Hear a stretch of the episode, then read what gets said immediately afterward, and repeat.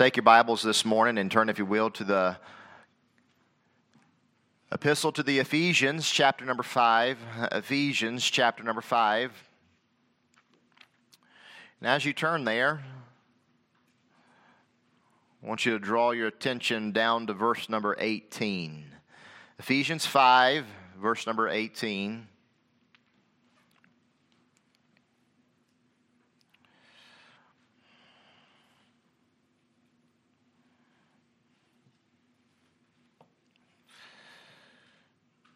Let us read beginning here. We'll read down to verse number 22. The Bible teaches us, God's word teaches us, and be not drunk with wine, wherein is excess, but be filled with the Spirit. Now, before I continue on with what I'm going to preach this morning, I believe that verse number 18 is really the heading verse to all that you'll learn from here all the way down to about verse number oh eight nine it's the heading it's the verse that we need to really let it sink down deep into our ears as we learn how to deal with all the relationships that God has put in front of us. That is the verse. That is the main verse. And be not drunk with wine where is in excess, but be filled with the Spirit. You'll never maintain, you'll never be able to have a godly, spirit led, spirit filled relationship with anybody if it not be for the Spirit of God working in you. Must be through the Spirit of the Lord. We oftentimes say this well, that's just who I am. Well, we know that, buddy. that's why you acted the way you did, because that's the way you are. But we're not supposed to act the way we are. Amen? We're supposed to act and live according to the way that God wants us to be.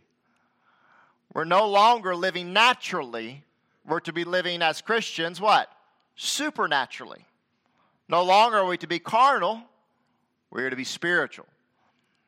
And if you're to be spiritual, then we are to be filled with the Spirit. He then he says in 19, he says, speaking to yourselves in psalms and hymns and in spiritual songs. That's what we've done this morning. Amen. We've sang songs. We've sang hymns. Caleb sang us a spiritual song. That's what we did. Making melody in our hearts in your heart to the Lord, giving thanks always for in all things unto God and the Father in the name of our Lord Jesus Christ, submitting yourselves one to another in the fear of God. Wives, submit yourselves to your own husbands as unto the Lord. For the husband is the head of the wife, it is Christ is the head of the church, and he is the Savior of the body. And then he says, Therefore, as the church is subject unto Christ, so let wives be subject to their own husbands in everything. Husbands, love your wives, even as Christ loved the church and gave himself for it. You hold your place there. I want to read a couple other verses to you this morning.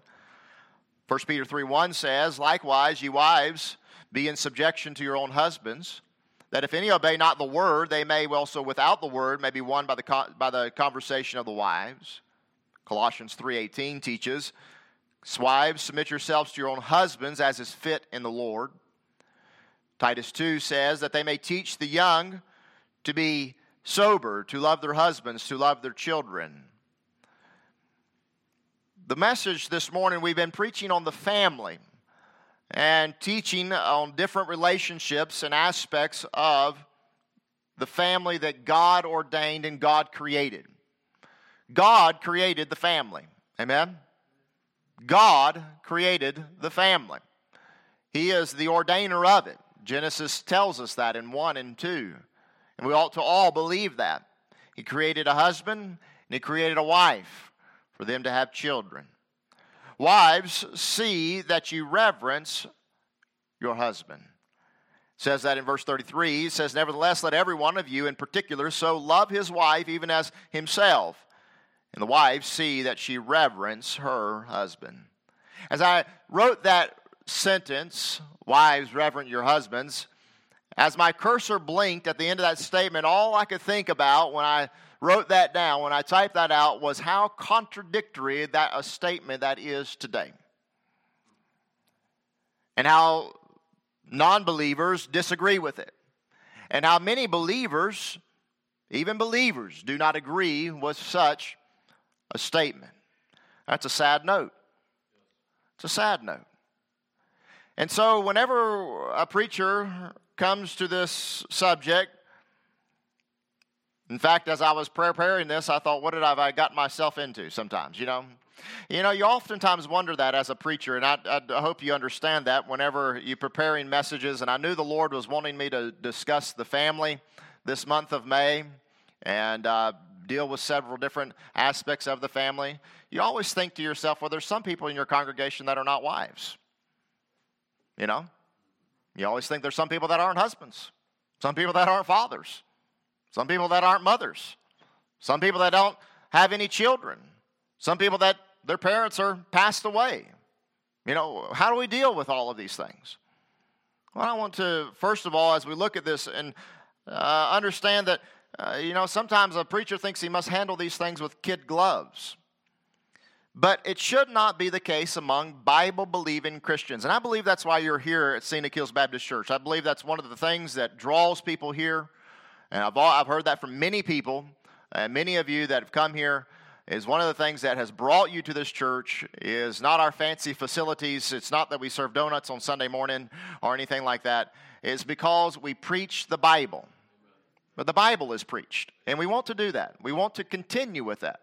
If there's one thing that I can say about our church that we want to stay with, we want to stay with the Bible. Amen? The Word of God. That's what's most important. And we cannot uh, stray away from it. So we must believe it. We must believe it in every case and in this case too. That God and the Word of God is clear on the wife's relationship to her husbands. I didn't write these verses, God did. God gave them to us. Now, the modernistic view says that that view of the wife reverence her own husband is, they say that that is old fashioned. That's being a stick in the mud. Uh, that is restraining women. That's holding women down. The Bible is limiting the role of women in society. They're placing them under man's thumb. And so, uh, some Bible scholars have sought to combat those comments from feminists and other groups and they do this by a number of ways, but one of the ways that they do this is by trying to remove the sting, they might say, from this verse. And that's what Bible scholars or false preachers and many others will try to do. They always try to take the sting out of the scriptures. Anybody that tries to justify the scriptures and tries to change the Bible to remove the sting, to remove the sting of sin, because that's what this is. I'm going to show you that this morning. The wife reverencing her husband is a sting of sin. This was not the original intent. Amen? But there is a sting here. And we'll see that in Genesis. But the world and the false preachers always want to remove the sting. They don't want any honeybees or wasps in the world. Amen? Okay? We don't want any of those kinds of things. No tarantula hawks. Anybody ever seen a tarantula hawk before? Who's ever seen one of those things? Does anybody know what I'm talking about right there? You know, it's a big old black bug right there. It lives in the state of Texas, and uh, it is very docile. But they claim that it is, uh, at least Schmidt does on his uh, stingometer, that is the number two worst sting in all the world. All right? So if you see a little black bug flying around, maybe he's carrying a tarantula. That's what they do. They carry tarantulas around and everything. Uh, they sting them. Anyhow, I won't get into all of that. There's a whole other discussion with that. Good illustration, though. But the sting. Uh, the modernists would say, let's take all the stings out of the honeybees. Amen? Let's get rid of all the stings out of the Bible. We don't want any stingers in the Bible. But I'll tell you, the Bible's full of stingers. It's full of them, it's all over the place. And this is a sting. This, this is not easy to hear sometimes. But I want to show you that God has a great plan even in the sting. God's got a great and a wonderful thing that I think that's all, all of us need to see. And it's really found for us in verse number 21. Because before he says, Wives, submit yourselves unto your own husbands, look what he says right there. Submitting yourselves, what? One to another. The whole issue of any submission, get this down before we even talk into this.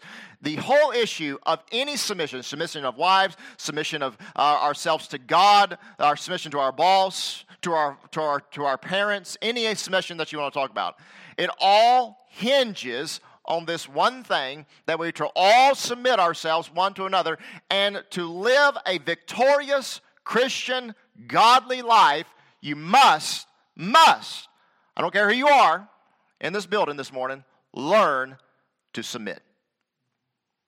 Learn to submit. I don't care if you're the king of Israel, like Saul. He would not submit, and therefore God rejected him. When we do not submit, we rebel. And God never blesses rebellion. Never. Not one time.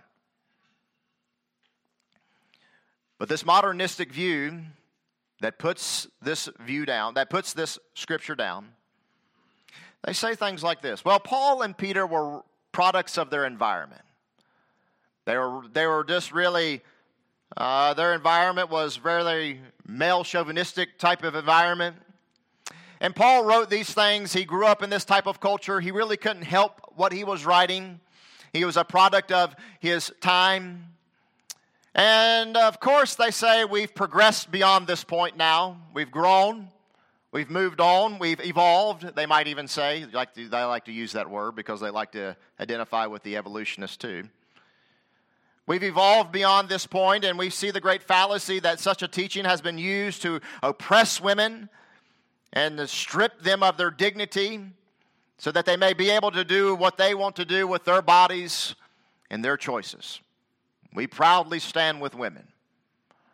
And they say we can keep it in our Bibles as only as a token to remember where we've come from. We've grown. That's the modernistic view. I want to show you in our introduction, this is just introductory here, that there's several things wrong with that. And this not only applies with what I'm saying with this statement here in Ephesians chapter 5 and verse number 22, this applies really in many other cases too. You can use this same logic in a lot of other places where they tried to put down the Bible. I would say that number one, that that view is wrong because that is a complete denial of the Bible. To say that these are Paul's opinions and Paul's views and Peter's views and the rest of them is to really show to us that they deny the scriptures. They deny the scriptures.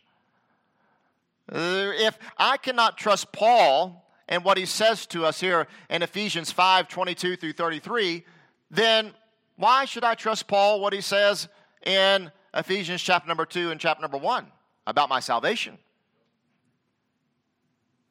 If I get to pick and choose, then where does the picking and choosing stop, right? That's a big problem. We have to believe the scriptures, don't deny them.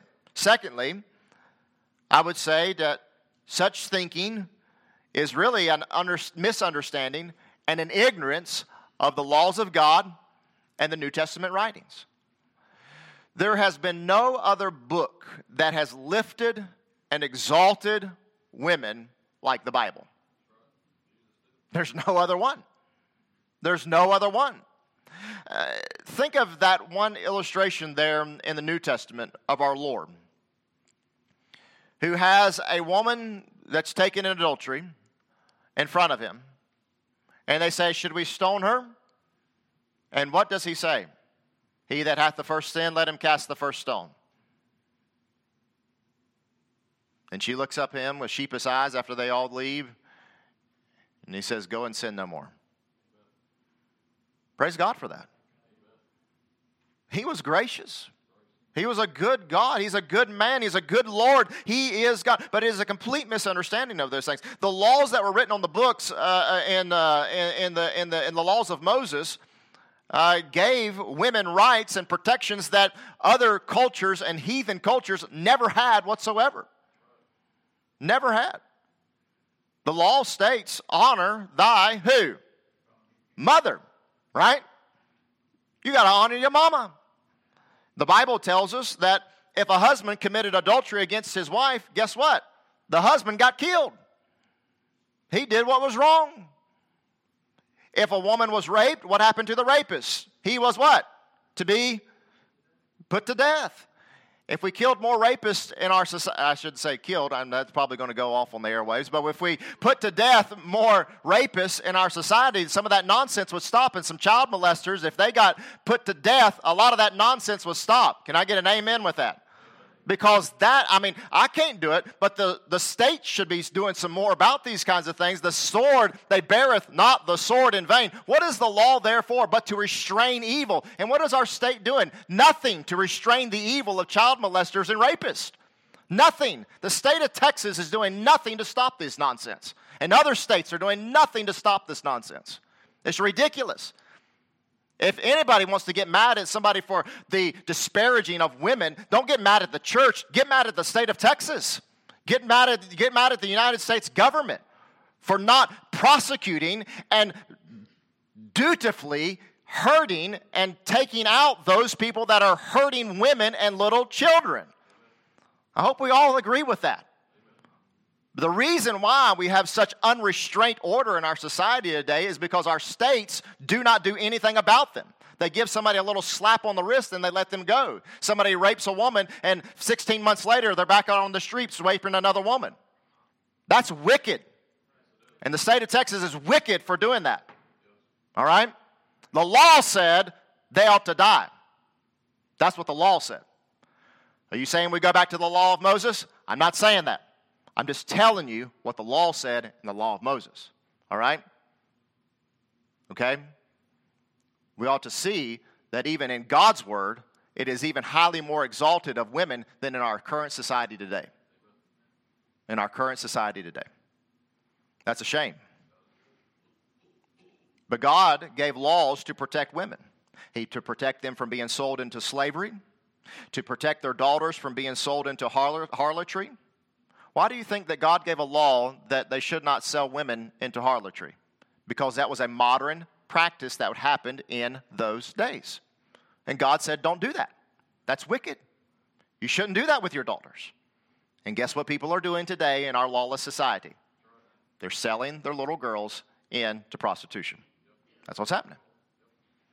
Don't let anybody try to deceive you into saying, well, those are old fashioned laws. You say to them, well, I would hope we could get back to some old fashioned laws. Then we could really be prosecuting some criminals on our streets.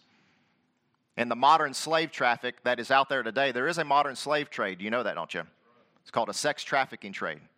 And it's going on all over the place. It's going on right here in the city of Austin. And our, and our leaders are doing nothing about it. Steve Adler's doing nothing about it.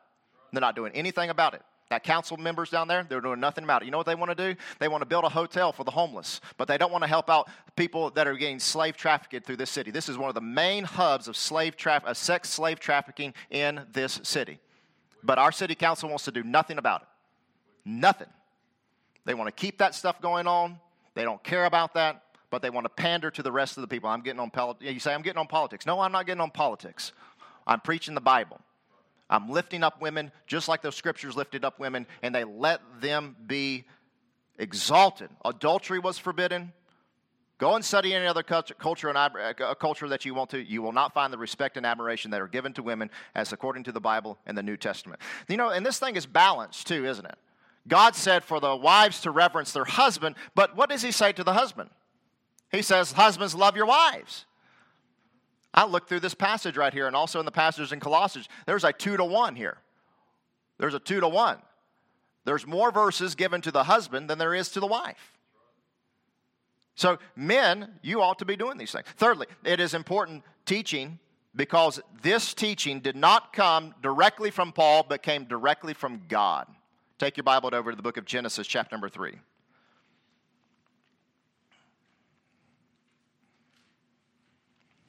I have no idea where all that stuff came from about the city of Austin. That wasn't in my notes anywhere. but you just got that for free this morning. Galatians 3:16. Okay? There are many reasons, and I don't have the time to give you all of them, why we ought to accept and believe what God says. And one of those is this is thirdly, because this teaching does not come directly from Paul, but comes directly from God. God directly told Adam and Eve, according to the book of Moses, Moses wrote this down, we understand that, but he was writing as God's human penman, and he was writing what God had told Adam and Eve in the garden after they had sinned. And in Genesis chapter 3, in verse number 16, the Bible says, Unto the woman he said, I will greatly multiply thy sorrow and thy conception. In sorrow thou shalt bring forth children. I'm sorry, you ladies that are expecting, but that's the reason why. It is. Before this, if a woman were to have birth before this, before all of that, she would have had a painless childbirth. Can you imagine that? But now, it's not painless. It's called woe. It's called travail in the Bible.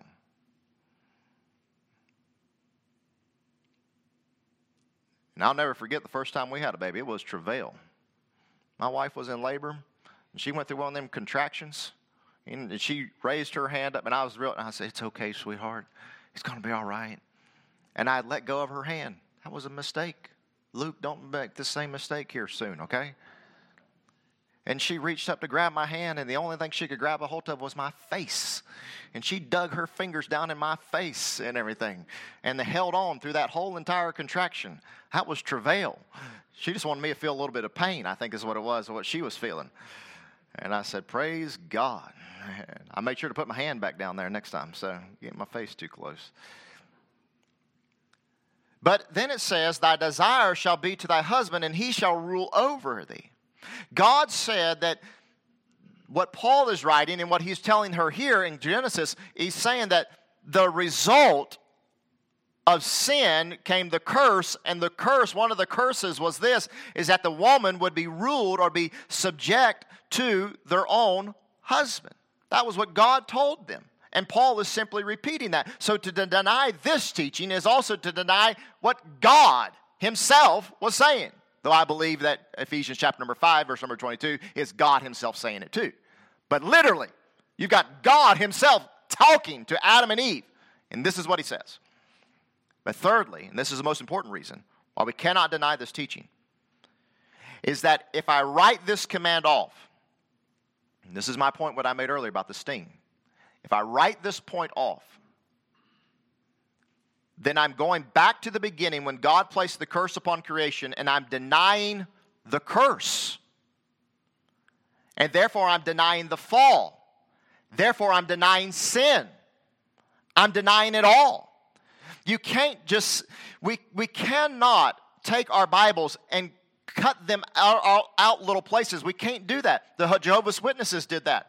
And you see what happened to them. They don't believe in they don't believe that Jesus is God anymore. They don't believe in hell anymore. They don't believe in an eternal life. They don't believe in things anymore that are clearly spoken in the Word of God. Because you know what they did? They took a King James Bible, and you can find these, and Lucas showed them to me, is they're the original ones, and they took Sharpie markers and they took them and they marked out verses that they did not agree with. I was talking to a Jehovah's Witness one time, and I was telling them how Jesus is God, and I was using the book of Gospel of John, and, and I was going through the Gospel of John, and he finally looked at me and he said, I just don't like the Gospel of John. well, I don't care what you like, it's there, you know? You can't just take things and cut them out because when you cut out one thing in the Bible, you know what that does? That cuts off something else, and it cuts off something else, and it cuts off something else. If you take out this thing that we're teaching about here this morning, then you know what? You're denying. You're denying that teaching. You're, then you're going to deny the curse, and then you're going to deny the fall, and then you're denying sin, and what happens when you deny sin? Then you're going to deny a Savior because you have no reason to be saved. The Word of God, whenever the modernists and the modern feminists or whoever does not agree with these teachings try to take these out, what in reality is happening is they are rebelling against God. They're scorning God because they hate God and they hate His Word. Why do people scorn hell? Because they hate hell. They don't like punishment. They don't like these things.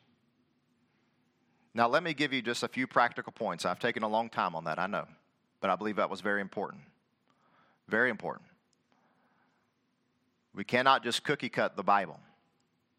We have to see the Bible for what it really is. Let me give you three practical points, and I'll be done. Number one, go back to Ephesians chapter number five, and let us see this.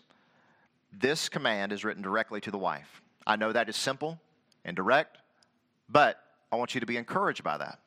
I think that all of us can gain some encouragement by the very first word of Ephesians 5:22, wives. Why is that? Because the Bible writes specific messages to people. The Bible is specific. There's no wondering who he's writing to, is there? Does anybody here need a doctoral, doctoral degree uh, from uh, DTS, Dallas Theological Seminary, or some other fancy seminary to understand what the word wives mean? None of us do. We look at it and we go, wives, must be talking to them. You know what I mean? We can go on. If you're a husband, you're probably like, wives, okay, I can miss that part, you know? I can go on down to verse number 25, find my place. That's what the Bible's there for specific messages to us. I hear people say all the time, oh, I just don't think that God ever speaks to me in His Word. Are you a husband? Are you a wife? Are you a son? Are you a daughter? Are you a mom? Are you a dad? Are you anything? Are you a brother or sister? Guess what? The Word of God has got something for you because it's specific. It's not like the Quran. It's not like some other uh, uh, uh, other other religious writing where it's so general that we don't know who he's talking to or what he's talking about. The Bible is so specific. Wives, everybody's attention is God that are wives.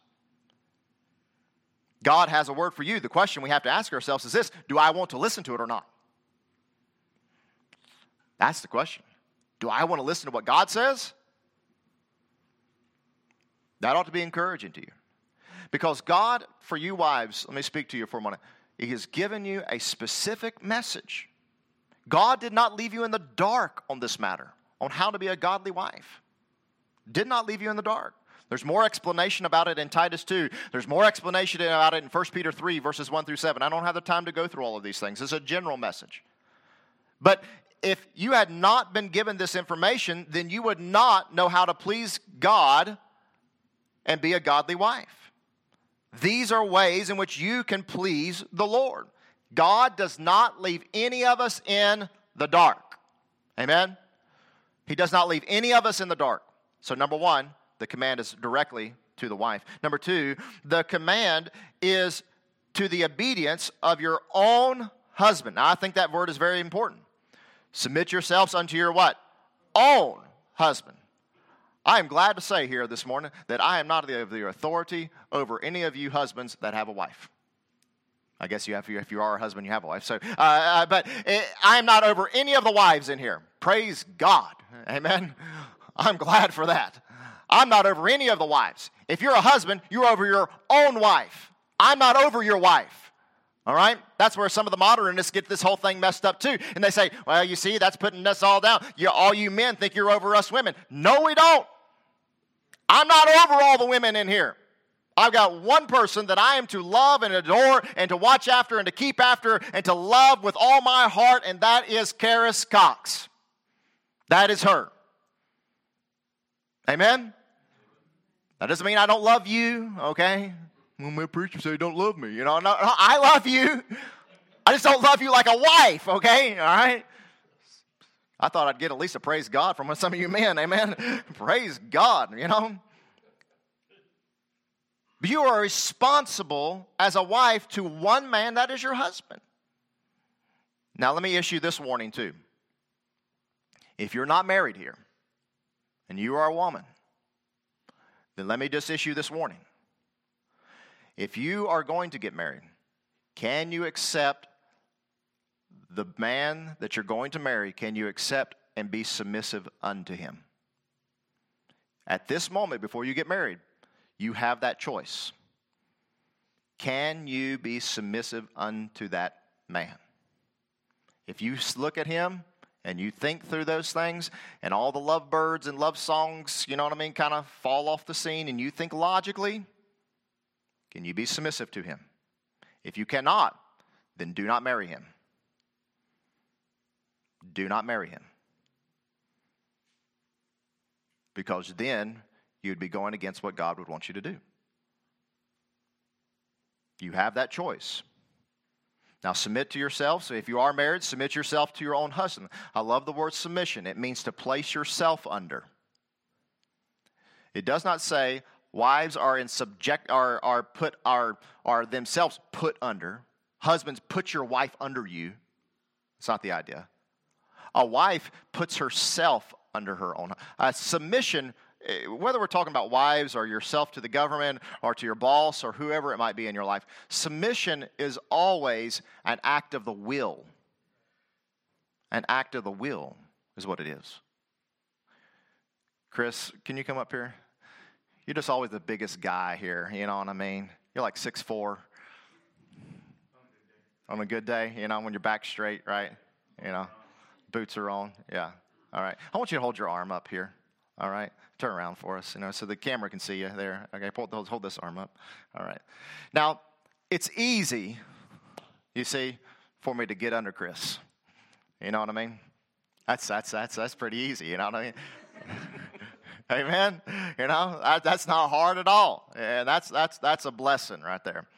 This is this is life, if you will, before the fall. Man, it's it's really it's simple. You know, just do do. You know, Real, real easy to get under, real easy to get under here and everything. Not too hard at all. I like this right here. You're shading me right there. I appreciate that. All right. John, come up here. All right. John, you stand beside Chris and put your arm down by your waist right there. Right here. About, about right here. Okay. All right. Now, I got to, if I'm going to get under John, look. You see? You see, I gotta,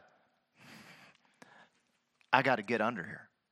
By the act of my own will, I have to get under. All right? Wives, it's not always easy to get under. Sometimes it is like this. Sometimes. Marriage is just, wow. It's just get under, no problem. Other times, you have to get under. Does that make sense? Thanks, guys. It's not always easy. It's not something that God says this is easy to do, but it is a submission, it is an act of the will, is what it is. Whether it's easy or whether it's hard. We need this is a process that is something that needs to be learned, and it is a learned trait. It is not something that comes naturally.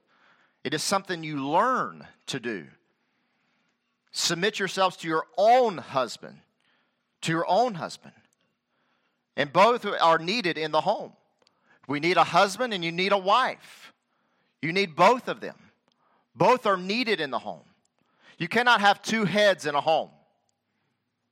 Adrian Rogers used to say all the time anything with two heads is a monster, anything without a head is dead. You know, you, you can't have, you got to have one head in the home. And of course, as I said already, this is not man's idea, this is God's way that this should be the case. Now, understand this cannot work out in a godly way, in a godly way, in a spiritual way, if people are not saved. Understand that Ephesians 5, verse 22, is written to Christians, to believers. But God has called you as a Christian woman, if you're married, to be under your husband. And that submission is highlighted for us in the book of 1 Peter, chapter number 2, and verse number 21. Turn there real quick, if you will, because I think this is the crux of the sermon right here. 1 Peter 2, and verse number 21 tells us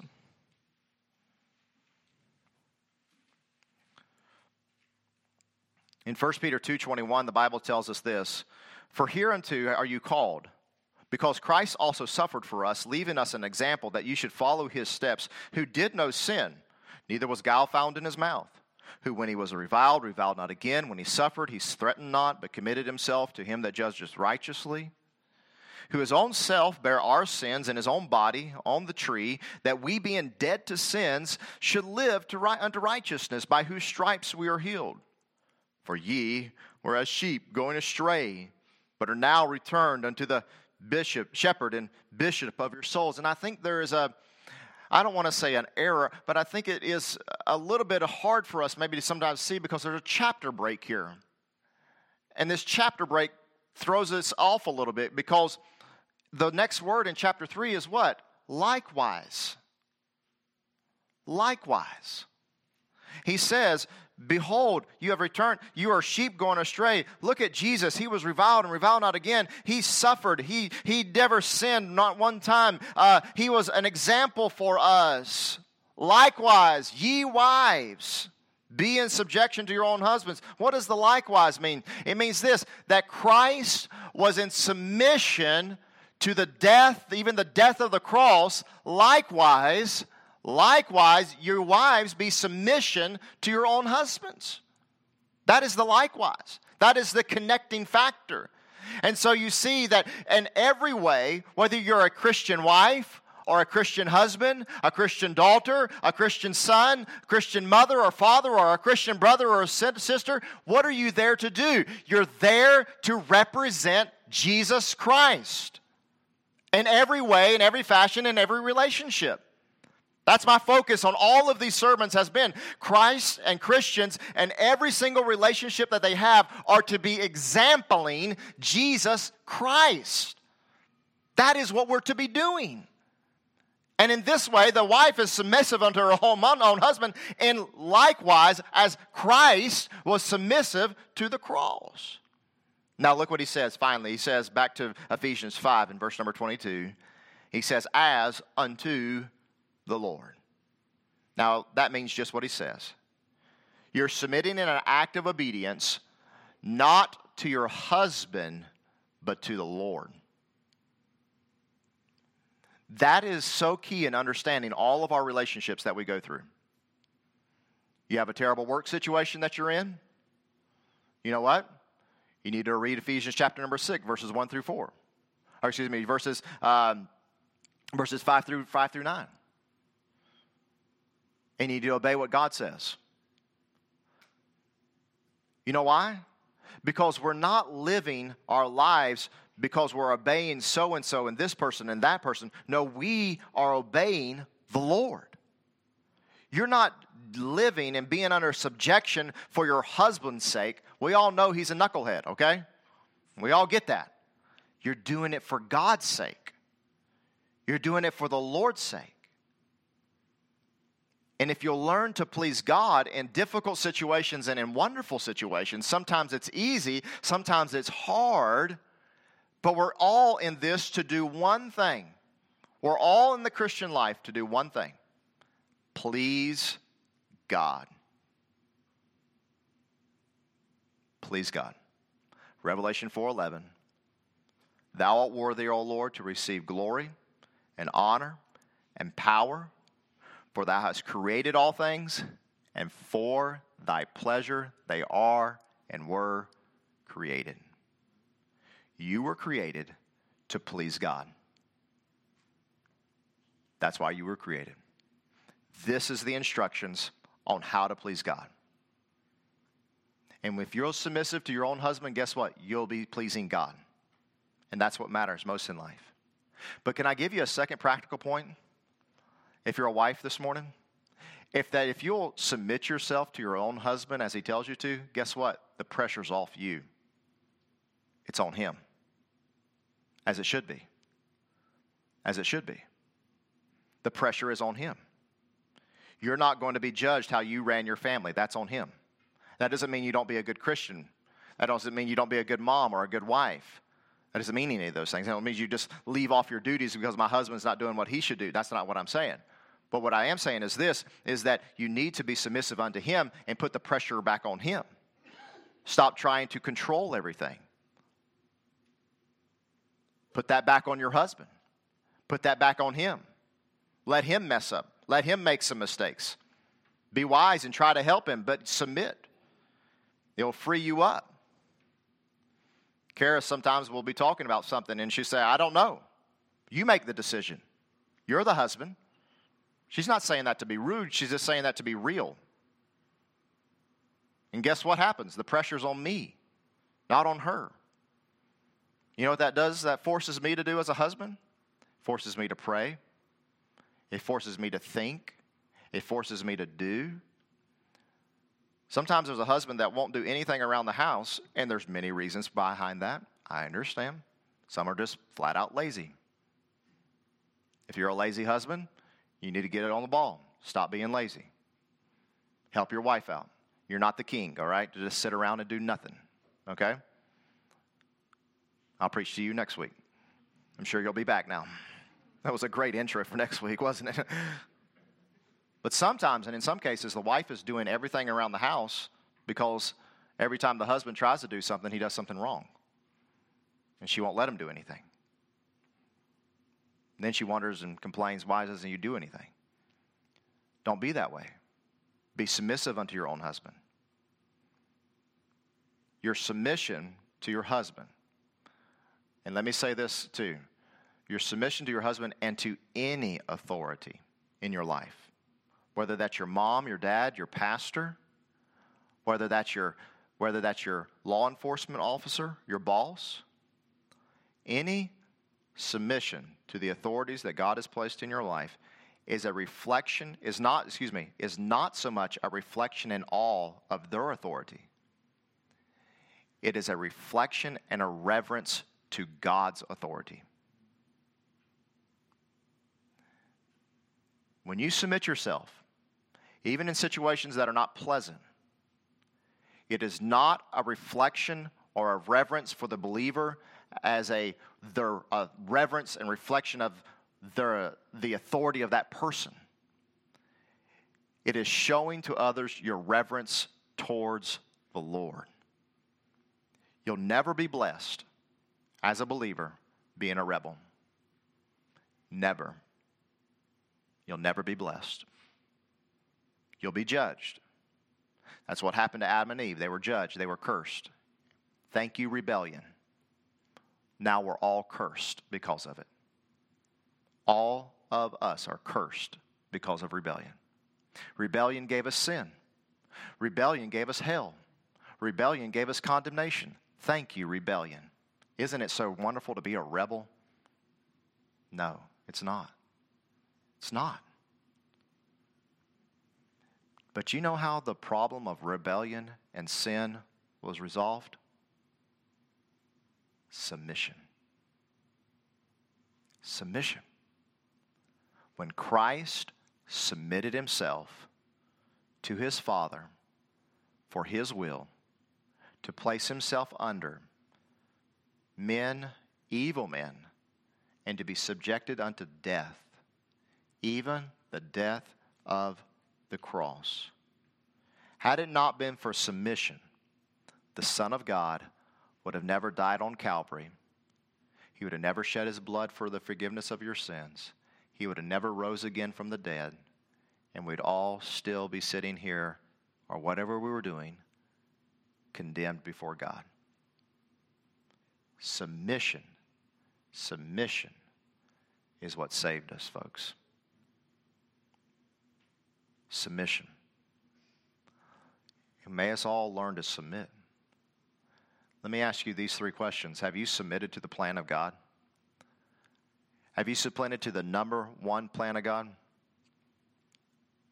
And that is, have you asked Jesus Christ to save you from your sins and to cleanse you from all unrighteousness? That takes submission. That takes you putting yourself under what God said is the way to salvation.